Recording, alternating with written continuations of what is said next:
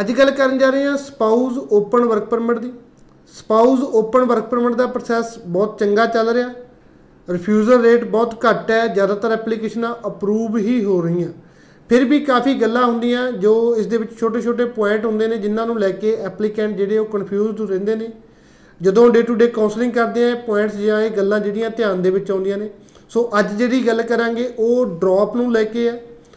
Spouse open work permit ਦੀ application submit ਕਰਨੀ ਹੈ। ਤੁਹਾਡਾ ਸਪਾਊਸ ਜੋ ਕੈਨੇਡਾ ਸਟੱਡੀ ਵੀਜ਼ਾ ਤੇ ਹੈ, ਉਸ ਦਾ ਡ੍ਰੌਪ ਚੱਲ ਰਿਹਾ।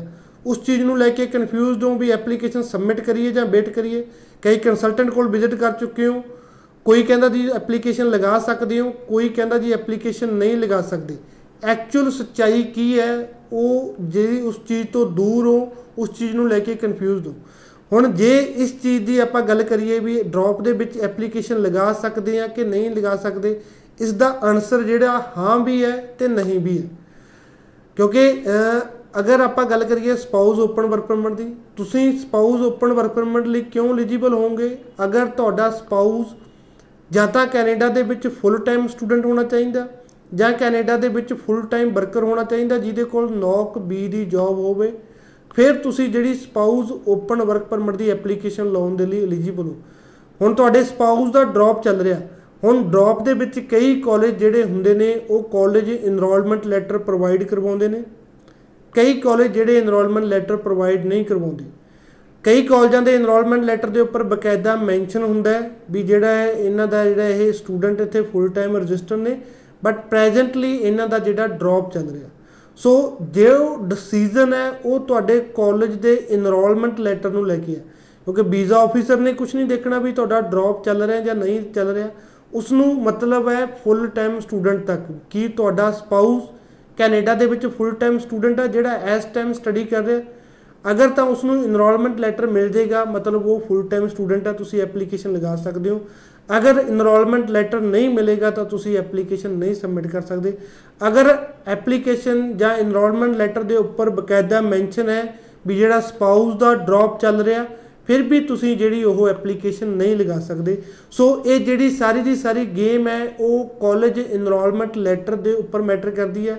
ਉਹੀ ਜਿਹੜੀ ਸਪਾਊਸ ਓਪਨ ਵਰਕ ਪਰਮਿਟ ਦੇ ਵਿੱਚ ਦੇਖੀਏ ਸਪਾਊਸ ਦੇ ਜਿਹੜੇ ਡਾਕੂਮੈਂਟਾਂ ਦੇ ਵਿੱਚੋਂ ਸਭ ਤੋਂ ਜ਼ਰੂਰੀ ਡਾਕੂਮੈਂਟ ਕਾਲਜ ਇਨਰੋਲਮੈਂਟ ਲੈਟਰ ਹੈ, ਉਹ ਅਪਡੇਟਡ ਡੇਟ ਦਾ ਚਾਹੀਦਾ ਐਦਾਂ ਨਹੀਂ ਹੈਗਾ ਜਿਹੜੀ ਹੁਣ ਜਿਹੜਾ ਅਗਸਤ ਚੱਲ ਰਿਹਾ ਸਪਾਊਸ ਦੀ ਸਟੱਡੀ ਜੁਲਾਈ ਤੱਕ ਸੀ ਤਾਂ ਤੁਹਾਡੇ ਕੋਲ 10 ਜੁਲਾਈ ਦਾ ਐਨਰੋਲਮੈਂਟ ਲੈਟਰ ਪਿਆ, ਉਹ ਲਾ ਕੇ ਤੁਸੀਂ ਐਪਲੀਕੇਸ਼ਨ ਲਾ ਦਿਓ। ਨਹੀਂ ਜਦੋਂ ਤੁਸੀਂ ਐਪਲੀਕੇਸ਼ਨ ਸਬਮਿਟ ਕਰ ਰਹੇ ਹੋ, ਉਸ ਟਾਈਮ ਦਾ ਹੀ ਇਨਰੋਲਮੈਂਟ ਲੈਟਰ ਚਾਹੀਦਾ, ਉਹ ਹੀ ਸਾਰਿਆਂ ਤੋਂ ਜ਼ਰੂਰੀ ਜਿਹੜਾ ਡਾਕੂਮੈਂਟ ਹੈ, ਉਹ ਸਪਾਊਸ ਦੀ ਐਪਲੀਕੇਸ਼ਨ ਦੇ ਵਿੱਚ ਹੈ।